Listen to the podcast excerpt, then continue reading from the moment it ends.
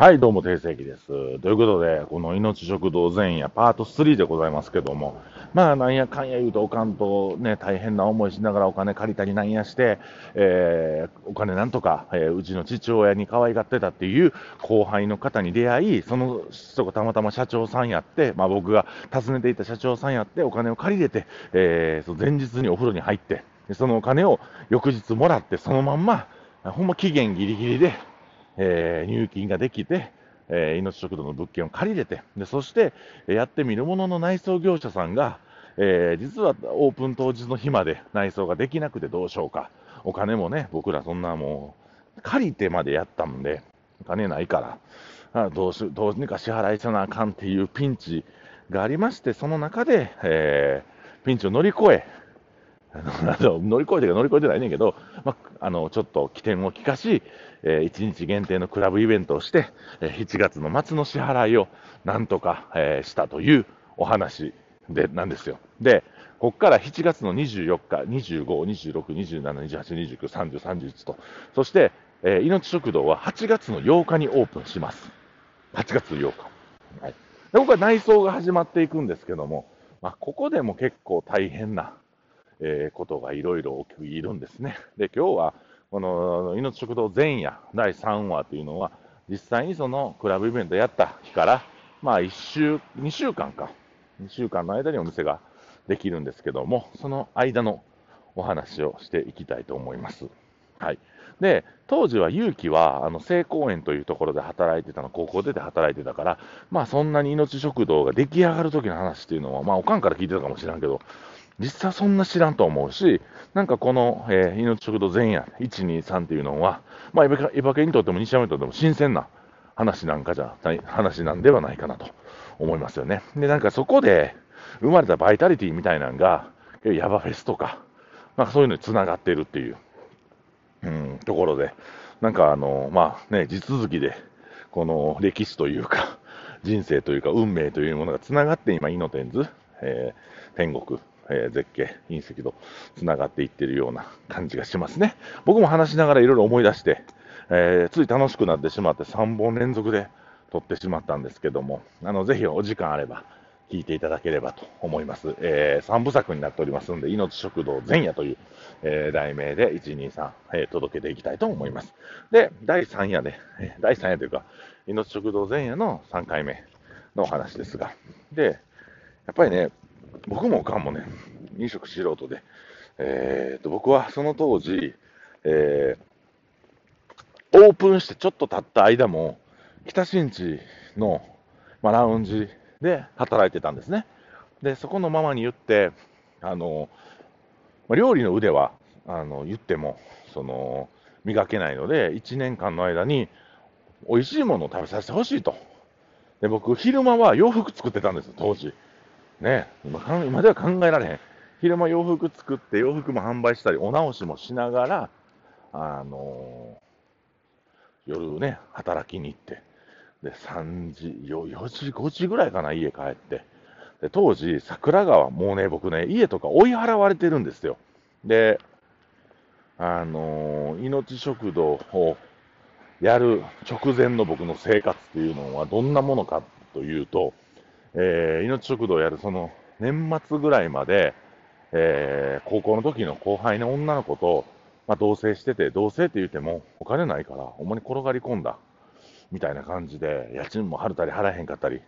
もうもうお金稼げてないですからね、僕そもそもアパレルの時ってね、借金もどんどん膨らんで、で、なんか見えっ張りやったから、ちょ飯行こうやとか言うて、で、その1個下のね、高校の1個下の後輩の子やったんやけど、なんか、先輩の店とか飯食いに行くわけですよ、生きって。で、1万、2万使うわけですよ。2人でね、デートで。お金ないやん。財布の中に。で、その彼女が自分の財布をね、カウンターの下でポッと渡して、あの、アイコンタクトでもこれで貼るときって言って、で、か、あの、恥かかせへんようにしてくれて、まあもうそれ今でも覚えてるけど、申し訳ないことしたなって思いますよね。で、でその家、まあ、けん、まあ、なんやろな、出て行ったんですよ、僕結局その家を。出て行ったら住むとこなくて、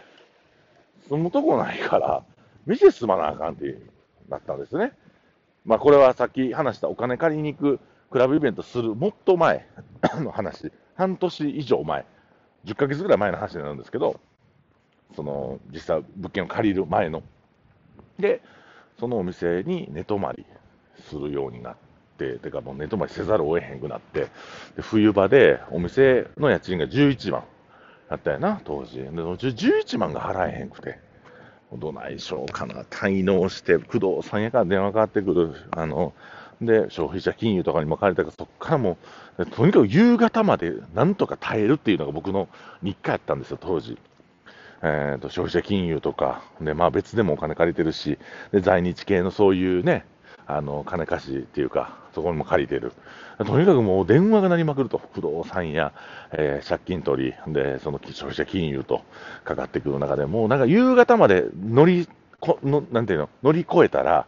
夕方から電話かかってこないですよ、もう僕のゴールデンタイムというか、でそれ、店の電話もそうやし、携帯にもかかってるから、もう、てんがーってなってる時に、まあ、あの夕方からお客さん来て、今でいう井上君とかね、あとか、なんかそういう子らが来て、あのそれこそサヤンチがあの店に来てたんな、南千葉の店、あのアパレルの店来てて、でそれで、まあ、その店、営業終わったら、あのね、もう営業終わったらって、そんな売れへんねん、服も。坊主の日もあったし、T シャツ1枚の日もあったし、で、まあ、終わったら、布団引いて、寝て、してたんですけど、そんな人間って弱い時にやっぱ彼女できんねんね。で僕、家追い出す、同棲した彼女の家追い出されて店で寝てんねんけど、そういう時に、まあ、彼女できて、えー、その女の子が、まあ、結局ね、うん、なんか、その学生やったんですよ。ちょっと医療系の学生やって。で、その学生の女の子と付き合ってたんですけど、まあ、家泊まりに来る言うと、店泊まりに来るわけですよ。その店泊まりに来て、店の床で一緒に、まあ、酒飲みながらね、なんか日本酒一升瓶がなんか買うてきてくれて、2人でかあのプラカップのコップで飲みながら、まあ、ケタケタ笑いながら、そのへ店に泊まってくれて、で、ね、店でほんまの、服屋の床で寝るみたいな感じで布団引いて、で、なんか2人でこう、なんか喋ったりしたんやけど、もうなんかそれが惨めで、僕は。で、まあ、それにね、こう、もの嫌な嫌なこと言わずについてきてくれてた、えー、その子にももう悪いなと思ってたし、まあ、何よりも親戚中から親からなんからもう迷惑かけまくってあのそのお店をやってた時に、まあなんかふと、なんでやってんねやろと思って。うん、で、まあ、やめ、もう、なんか嫌になってね、えー、もう物件の、その家賃の滞納もあったんで、とにかく出ようとなって、えー、次の日から翌日から北新地に働きに行って、えー、その働いたお金で借金や、まあ、その家賃やらを返していくっていう、ことになっていくんですよね。うん。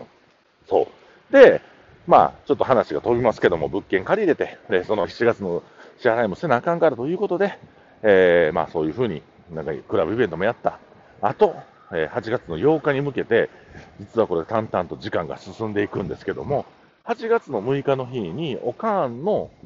うちの母親の、え、周辺の友達呼んでレセプション。で、7月の7日が、8月の7日が、あの、僕の友達を呼んだレセプションみたいな感じで、で、えー、8月8日グランドオープンみたいな感じにやったんですよ。で、まあまあ、でもその2日間もレセプション盛り上がって、当日も、えー、オープンして、たくさんの方に来ていただいて、まだやっぱり当時は、あの、アパレルの、なんかちょっとこう、読者モデルの引きが僕まだあったんで、当時は。で、その周辺のなんかちょっと定世紀君に憧れてる、あの、ファッション関係の人らが、こう、来てくれて、みたいな感じでした。で、まあ、カフェやったんで、まあ、酒も飲めたし、ビールも飲めたんやけど、まあ、カフェやったんで、なんかこう、どうなんなんていうかな、今みたいに料理もそんななかったんちゃうで、ランチもやってたもんね。うん、で、なんかそうめんとか、カレーの煮付けみたいなのあったんちゃうんかな。で、僕パソコン触らだかメニュー自分で作ってたけど、まあでもね、飲食店とは言えるもんではなかったですよ。なんかほんまに家庭料理の店で、まあ、おかんも必死こいてやってたし、僕も必死こいてやってたけど、まあ今のイノテンズのグループが出してる料理のクオリティと比べたら、ほんまに家庭料理に毛も生えてないようなものを出してましたね。で、僕も飲み物担当やったけど、飲み物もね、あの、全然分かれへんから、酒のカクテルの作り方も分かれへんのよね。その中でシックハックして、